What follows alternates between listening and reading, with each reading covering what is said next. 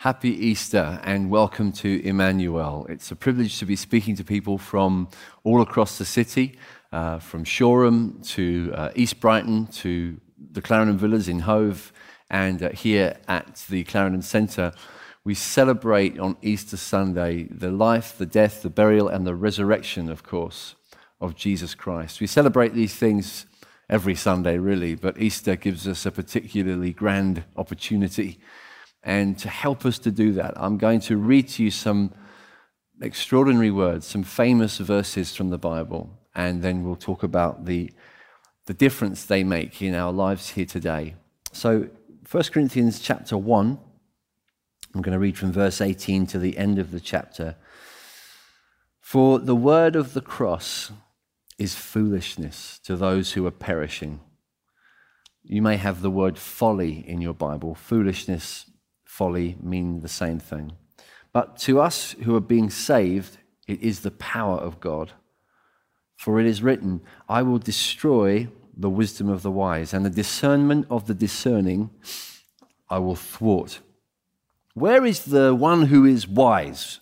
Where is the scribe? Where is the debater of this age? Has not God made foolish the wisdom of the world? For since in the wisdom of God, the world did not know God through wisdom, it pleased God through the foolishness of what we preach to save those who believe. For Jews demand signs and Greeks demand wisdom, but we preach Christ crucified, a stumbling block to Jews and foolishness to Gentiles. But to those who are called, both Jews and Greeks, Christ, the power of God and the wisdom of God. For the foolishness of God is wiser than men, and the weakness of God is stronger than men. For consider your calling, brothers. Not many of you were wise according to worldly standards. Not many were powerful. Not many were of noble birth, but God chose what is foolish in the world to shame the wise. God chose what is weak in the world to shame the strong. God chose what is low and despised in the world, even things that are not, to bring to nothing things that are, so that no human being might boast in the presence of God. And because of him, you are in Christ Jesus, who became to us wisdom from God, righteousness and sanctification and redemption, so that as it is written, let the one who boasts, boast in the Lord. And then skipping on to chapter fifteen, I'm going to read to you just the, the verses seventeen to twenty uh, towards the end of the letter. And if Christ has not been raised, your faith is futile and you're still in your sins. Then those also who have fallen asleep in Christ have perished. If in Christ we have hope in this life only, we are of all people most to be pitied. But in fact, Christ has been raised from the dead, the first fruits of those who have fallen asleep. When we play cards, we have to choose what we're going to do with those two uh, kind of leftover substitute on the bench cards, the, the jokers. Um, we might use them, but but most games don't need the joker.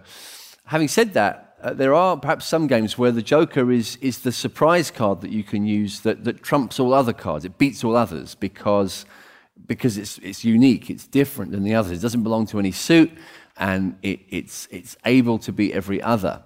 Uh, the, I guess the, it's linked with the idea of the the joker, the jester, uh, the fool. Uh, the idea of this personality, this role, even this, this official job that was given to an individual, sometimes in the medieval court or going back even further in history to ancient times, to a person who somehow got away with saying what no one was allowed to say, a person who was considered a fool, who had to wear a stupid hat and, and be regarded as stupid, as somehow kind of tapped in the brain, this, this person that entertained by being foolish, and yet very often the fool had a unique opportunity to speak and be vindicated, to speak and be shown as the only really honest one in the room, the one that spoke truth to the king, who spoke truth to power.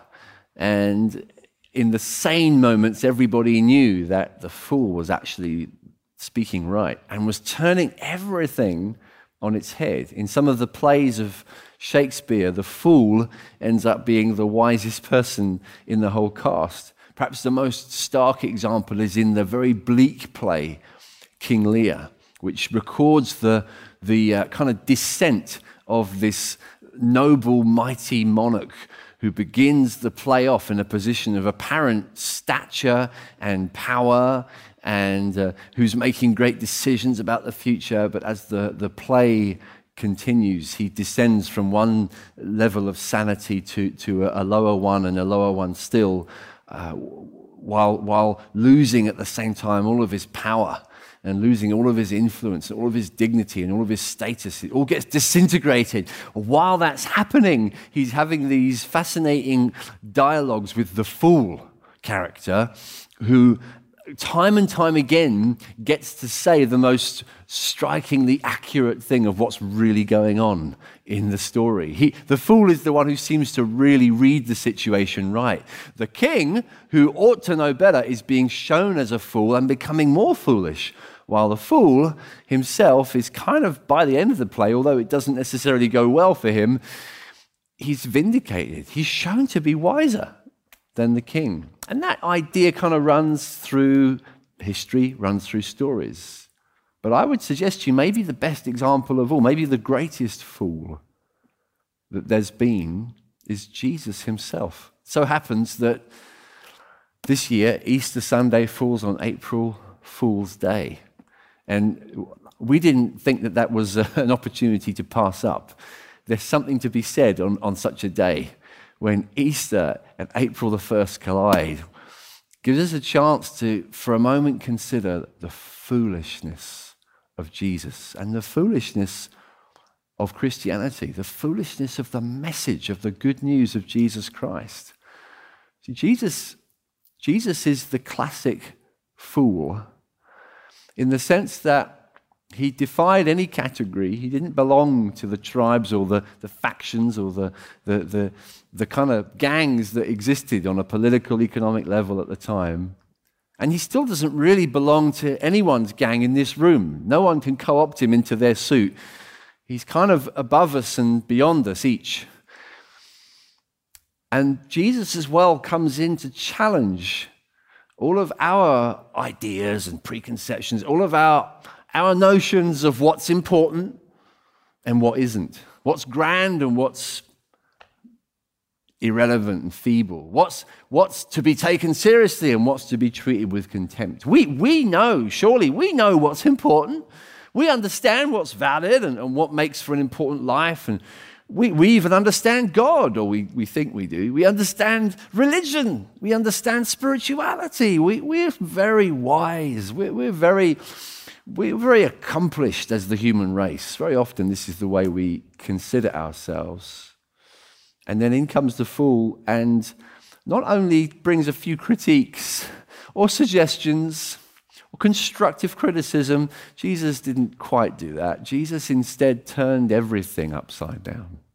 Jesus, throughout his entire life and not just through the things he said, and there were many ways in which he spoke this way, but by the way he behaved, he was constantly turning our presuppositions, our, our ideas, our settled convictions upside down and constantly raising to our attention things that we would never on our own consider. Jesus did this through his deeds and his words. In, in the case of, for example, just one One example, the, the, the story of when children were brought to Jesus to be blessed by him. This, this, this is ridiculous, thought his disciples. We, we, we're, we're walking around with the master, the, the rabbi, the teacher, the, the Jesus. In fact, we wonder if he's perhaps more than just a teacher. We, we, we see him as so noble and so important. Please, could the mothers stop bringing the children to him? Could we just get the children out of the way? Jesus is too important and too busy. This is one of those occasions where Jesus rebuked his disciples. He, he, he told them off. He said, no, look, look, you completely missed the point. It's the kingdom of God that belongs to such as these. He, he instead begins to reprove his disciples, teaching them to be more like children, in fact. That's just one example among so many where the social kind of hierarchies were, were being overturned by, by his priorities. Sometimes his teaching would seem foolish, would seem offensively foolish in a way that even caused large numbers to leave him. The disciples got concerned when, on one occasion in John's Gospel, Jesus starts teaching the crowds, such as they were, real crowds, about how they need to eat his flesh and drink his blood. I don't know how you would feel about that. Someone standing up before you, here's, here's, here's my bit of self-help for you this week. Here's what I want you to, here's how to live a good life. First of all, you need you to kill me and eat me and drink my blood. And, and then you'll then everything will go a lot better for you. This was this, as almost criminally strange in that culture as it would be now, if not more so. And, and, and it says many left him. Many thought this is too much. Jesus would, from time to time, do this. He would seem to kind of cull or, or purge his his his his followers and, and, and get it shrunk down a little uh, because he wasn't interested in, in plaudits. He wasn't particularly bothered about the approval of the crowds and being considered as a great mind. He knew that he'd come to bring something that would be seen as foolishness ultimately. He loved the crowds, loved the people, but he wouldn't he wouldn't win them by making his message seem more palatable and more sensible in their given context. And it wasn't just the things he said like that. It wasn't just the things he, he did like that. It was the things he said and did at the closing stages of his career, where this a supposed king, this great leader, this one who is coming to bring in the kingdom of God, came into the city of his enemies on a donkey.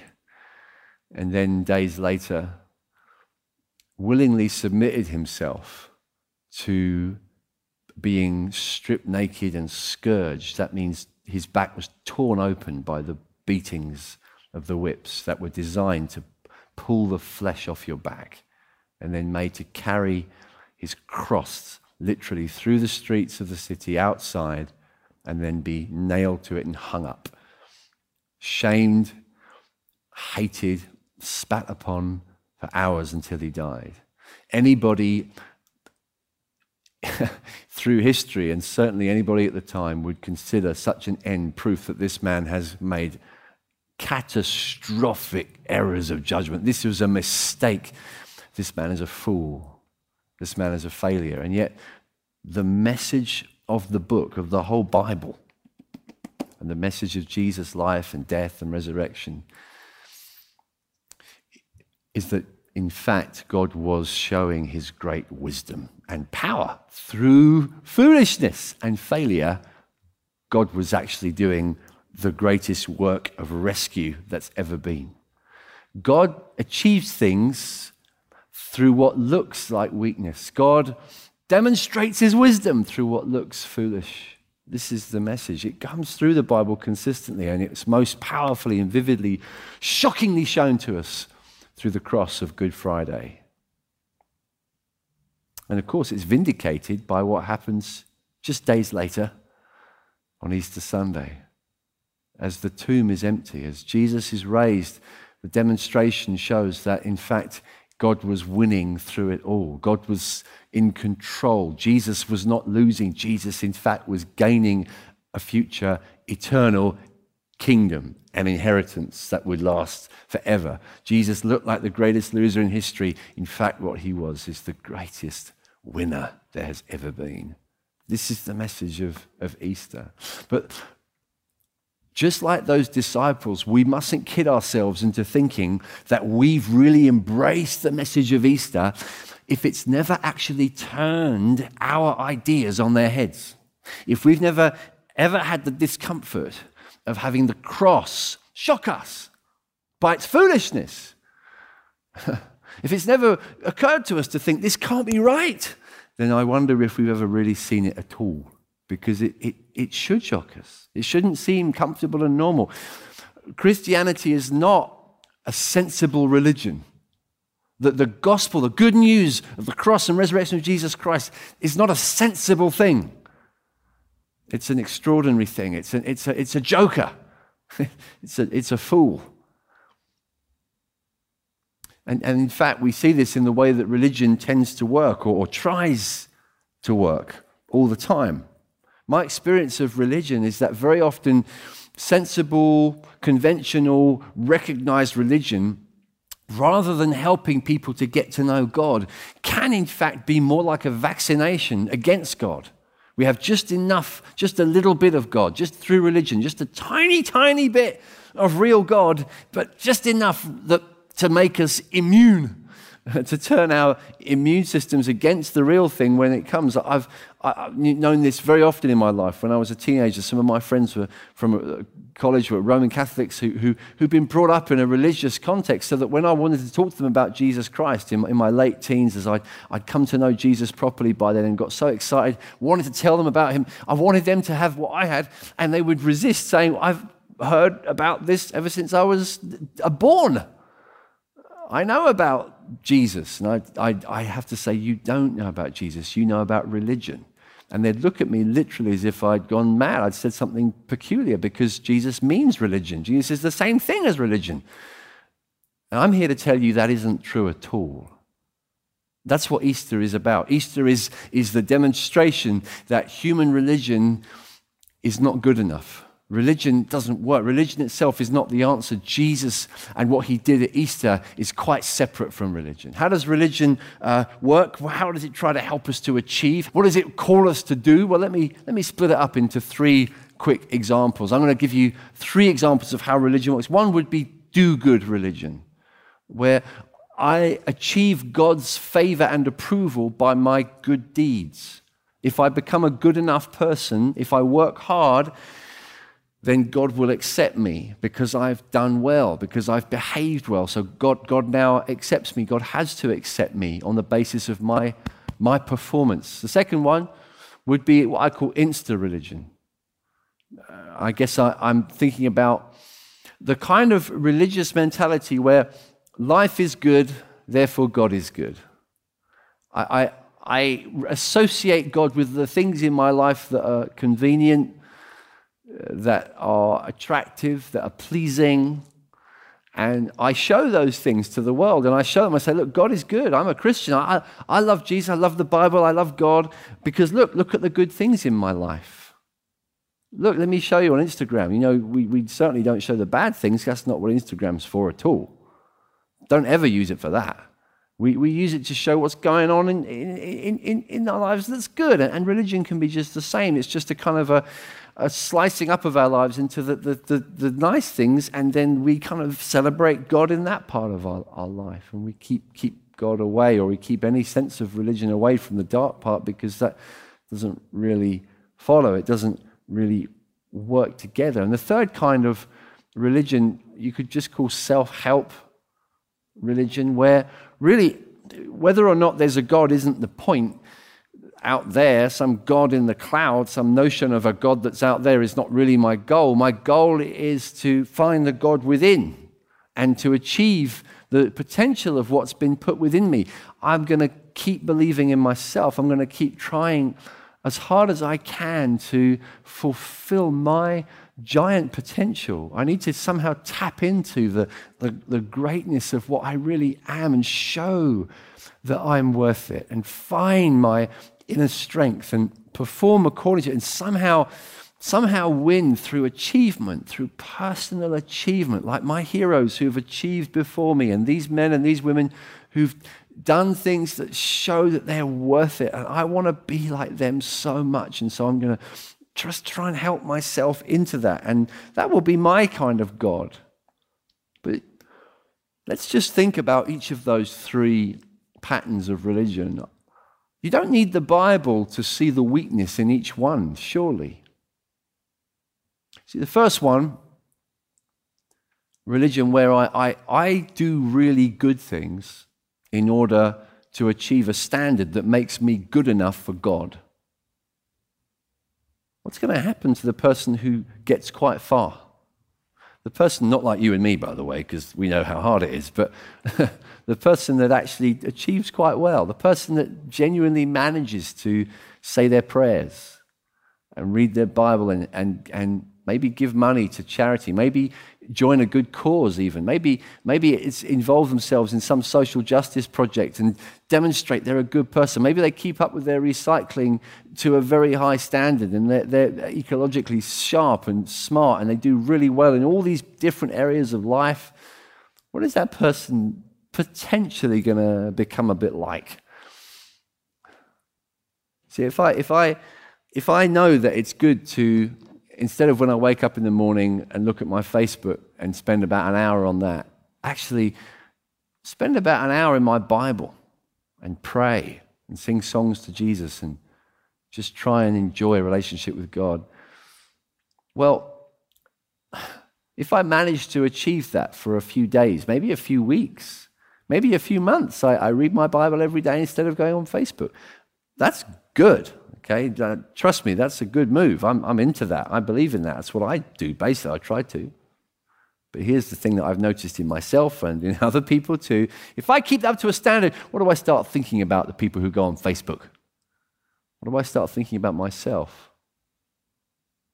You know that the first sin that was ever committed, the sin that got the most powerful angelic being thrown out of heaven, according to the teaching of the Word of God, pride.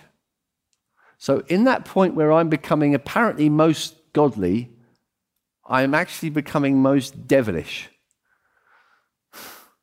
Because my performance in, in the end is ultimately about me. It's making me very self-aware, very self-congratulatory, very self-righteous, often hard, dismissive of other people who aren't achieving my standard. That's what religion does to people. That's what do-good religion can achieve in people's lives. Second thing we talked about was insta-religion. What's the weakness there? Well, if we're, if we're seeing God as basically there when life is going well, God is good because life is good, what do we do when life isn't good? How do we handle that? What we, we end up doing is really living a life of denial because we are not allowed to suffer. You're not allowed to be in difficulty. You can't, you can't really go through struggles and pain where God doesn't seem to answer your prayers and things don't go according to plan. You don't look, you can't, you haven't posted anything on Instagram for ages because there's nothing good to post.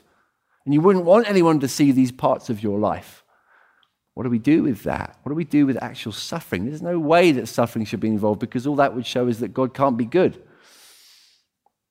So that kind of religion has got a terrible weakness right in its heart. And then third one we talked about was self-help and self-actualizing, self-fulfillment, realizing our potential and, and, and trying to achieve according to our own strength. Well, surely one of the great weaknesses of that is that is the, the stories of those who seem to have done it. Many people will say, yeah, I actually did achieve my very dream, the thing I had spent years preparing myself, training myself for, and when I achieved it, all I felt was a terrible emptiness. I literally think of the, the, the film that the B B C put out a few weeks or days after the Olympics, back in twenty twelve Olympics, when they they they gave...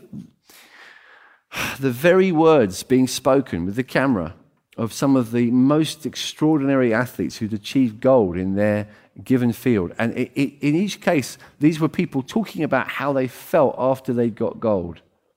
And they talked about it as if they were in a club. They kind of, they were uniquely able to understand what it really feels like. Not many of us presumably are in that club. I don't think I am. As far as I know, I've never won a gold. It may have happened in my sleep. I don't think I have. If if you have, um, you will know what these guys knew, and that is that you can spend literally your life training for a medal that when you get it, you feel disappointed.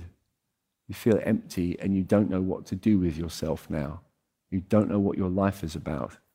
Because actually the thing that you assumed was some great high God, self-fulfillment, I have achieved that, that's my God, turns out to be a tin idol. it wasn't what you really needed after all. It wasn't the thing you longed for after all. This is this is common sense. I'm not. I haven't even spoken from the Bible so far.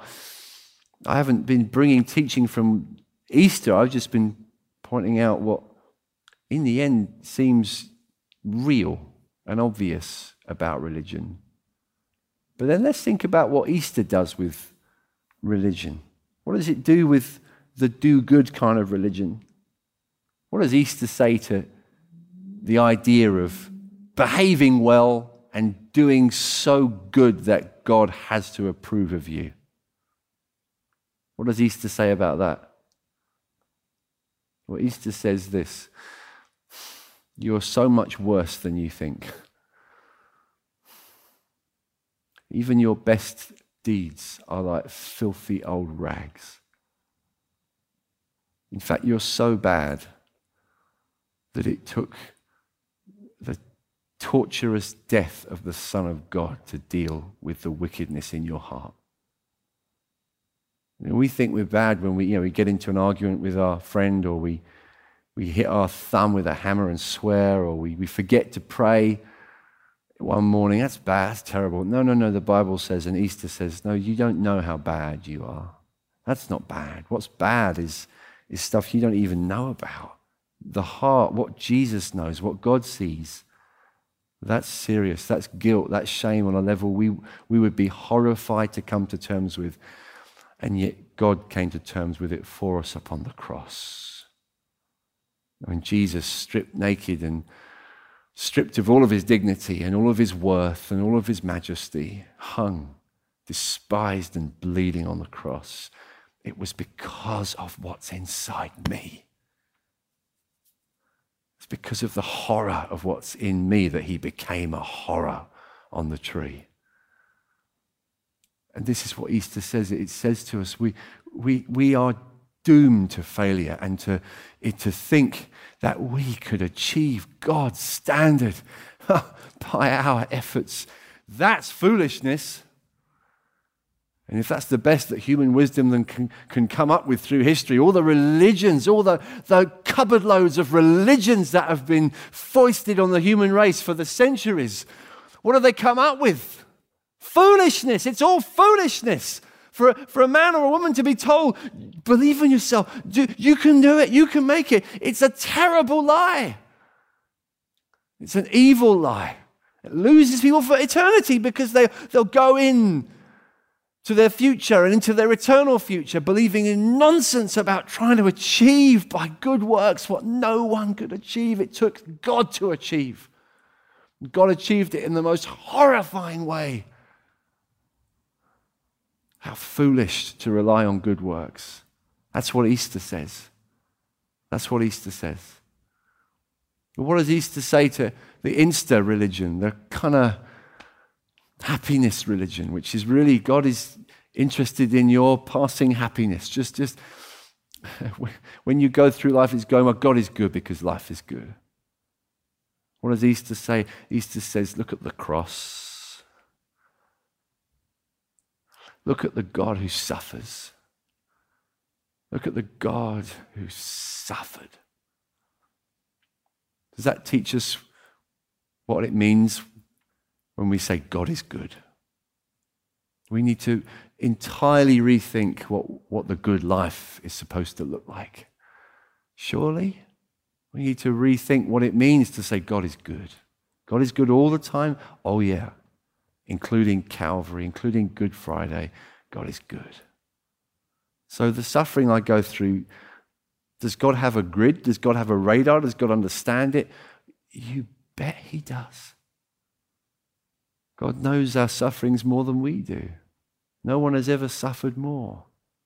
And so when we go through pain and suffering, we don't have to deceive ourselves and sing a happy tune and pretend it isn't real. Because God is good, so this doesn't. This whole part of life gets denied and wiped off the map, or threatens our awareness that God is good. God can't be good. I give up on Christianity. I, I give up on Jesus. I give up because, well, it was painful. It was dark, and my prayers didn't get answered sometimes, and, and I didn't get the health and the wealth that I was promised. even by the preacher on the television, or some, something came into my life, and I, I realized I didn't, I didn't get what I was supposed to get. Christians were all promised that they would get. I didn't know where to go with that. Well, go to the cross, go to Easter, go to the death and burial and resurrection of Jesus Christ. It will change the whole way you see things, because you see a suffering God, and a God who shows his goodness to us, not by ridding us of all our problems, but by joining us in them and by making promises to us based on his gift of himself. He who did not spare his own son, but delivered him up for us all, how will he not, along with him, freely give us all things? So suffering doesn't terrify and obstruct our sense of whether God could be good. No, we know too much. We know he's good because we've seen the cross. The third kind of religion, self-help, self-mastery, self-fulfillment. What did we say? Oh, it doesn't keep anybody fulfilled in the end. Maybe, maybe it does, to be sure. Perhaps we can be fulfilled for a few weeks, maybe months, maybe years. We'll know the contentment that comes from a relatively happy life. But for the fools who look hard under the surface, the fools who look under the crown, the fools who can see through King Lear, us fools, we know it's not contentment we find. It's very often anxiety, trying to achieve more, trying to work out what I'm here for. Even when I get a gold medal, I still don't know what life's about. Well, this is what the Bible's always said. God speaks through his prophet Isaiah in the Old Testament. Why spend your money on what is not bread, what does not satisfy? Come to me. Jesus said to the crowds in John chapter seven, if anyone thirsts, then come to me and drink.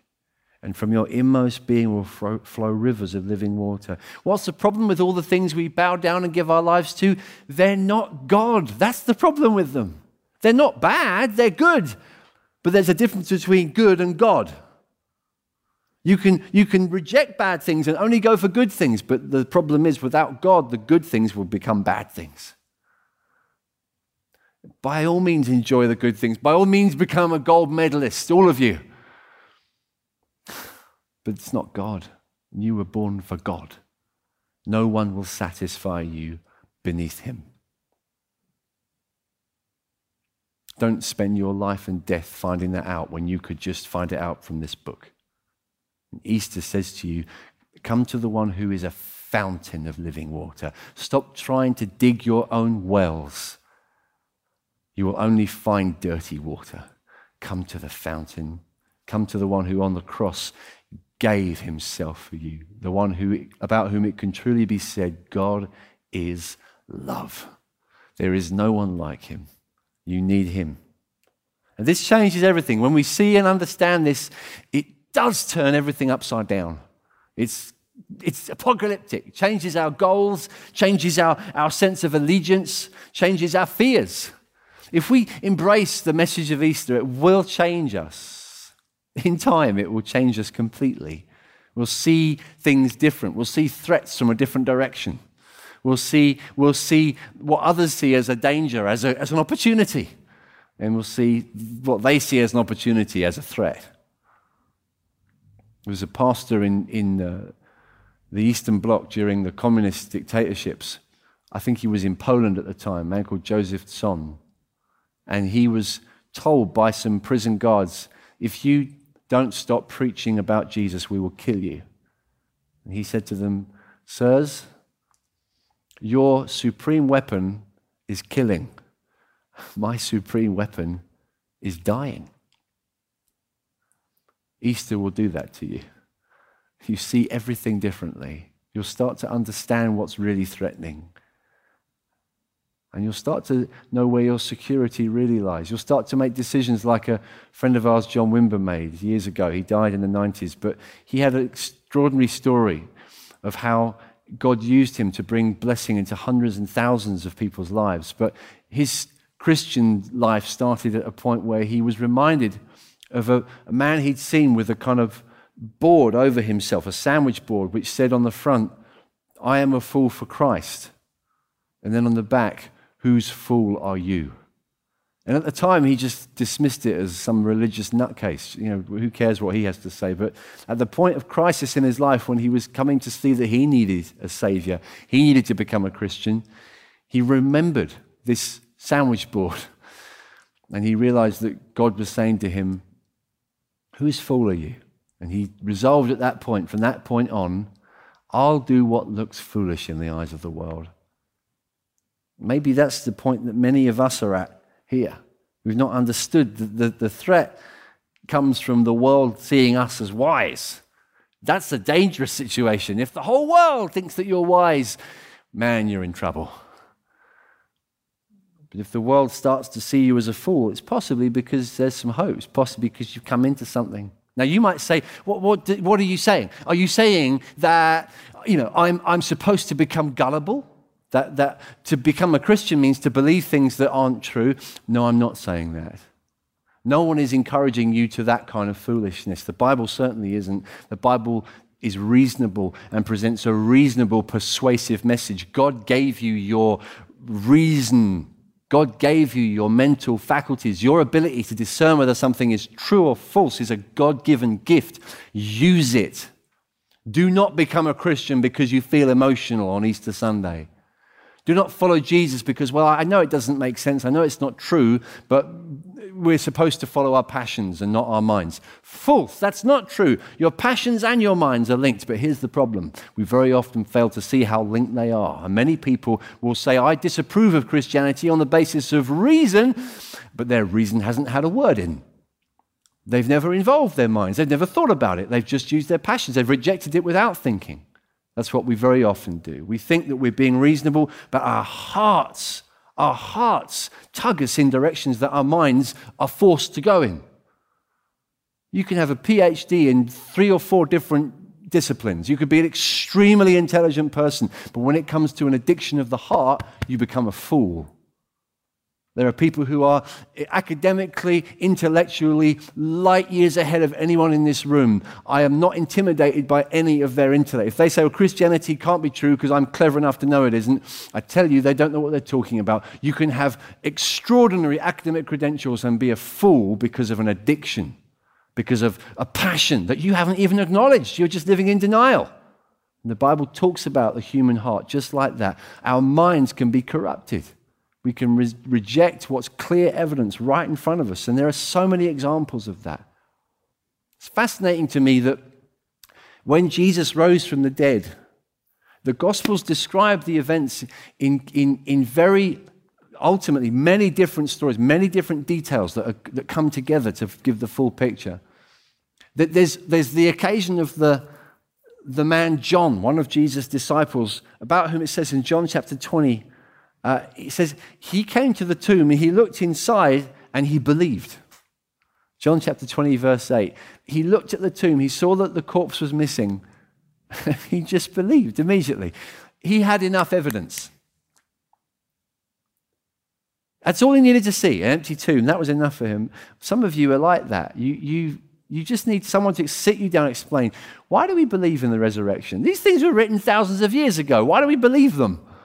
What do you mean evidence for the resurrection? Is there actual evidence? You bet there is. Let us sit you down and talk to you about it. And for some of you, that's all you need to see, and you'll believe immediately because you're ready to believe. You see it and you get it. For others, though, it's curious. You can have loads of evidence, loads of reasons to believe, but still not be persuaded. Thomas was like that, one of Jesus' other disciples. He said, when they said to him, he's risen, he's risen, we've seen him. Thomas said, I don't believe it, and I will not believe it until I actually put my hands in his wounds. I want to put my fingers in the wounds. What's going on there? Thomas is not believing these friends who he's trusted for years. Neither is he believing the actual words of Jesus, who did say to him, disciples, I'm going to be killed and I'm going to rise again on the third day. Jesus said that was going to happen.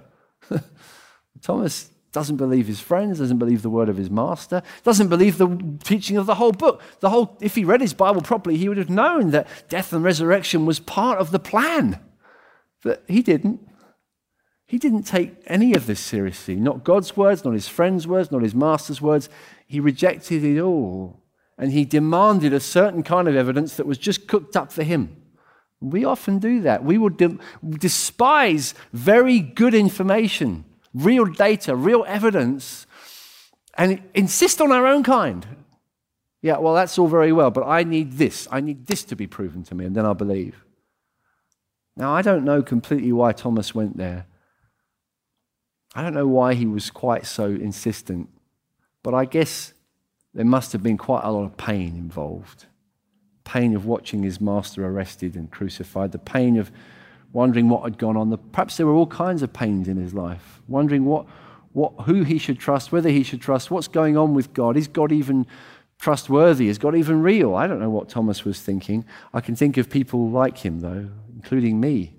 Times when I've doubted and struggled with God have often been to do with times where he doesn't seem to show up and he lets me down, or he's not really very real to me at the moment.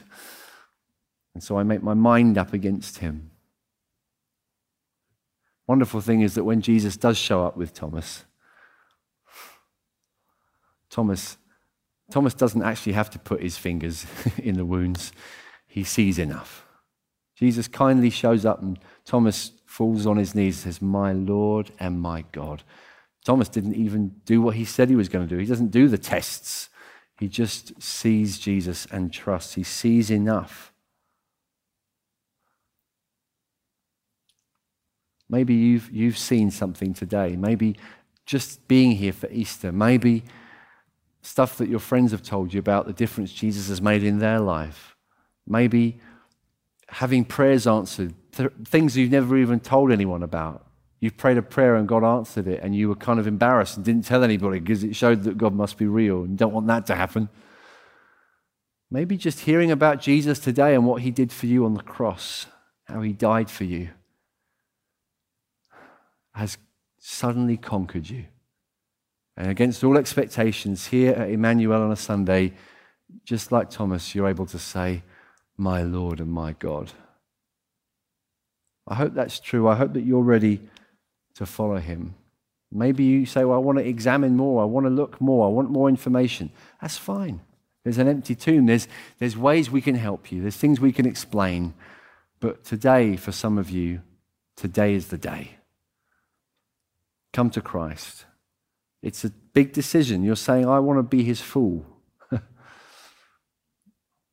But I'd rather be a fool with him. I'd rather be with Christ outside the camp, outside the city, rejected, if you like, knowing that I get with him to inherit a resurrection, a future, a kingdom that is to come, that's characterized by his mercy and his love being given to me forever and ever.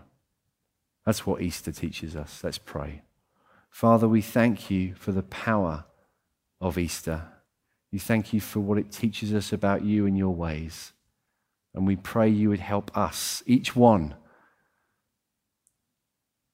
to trust forever in your provision for us through Jesus Christ. Amen.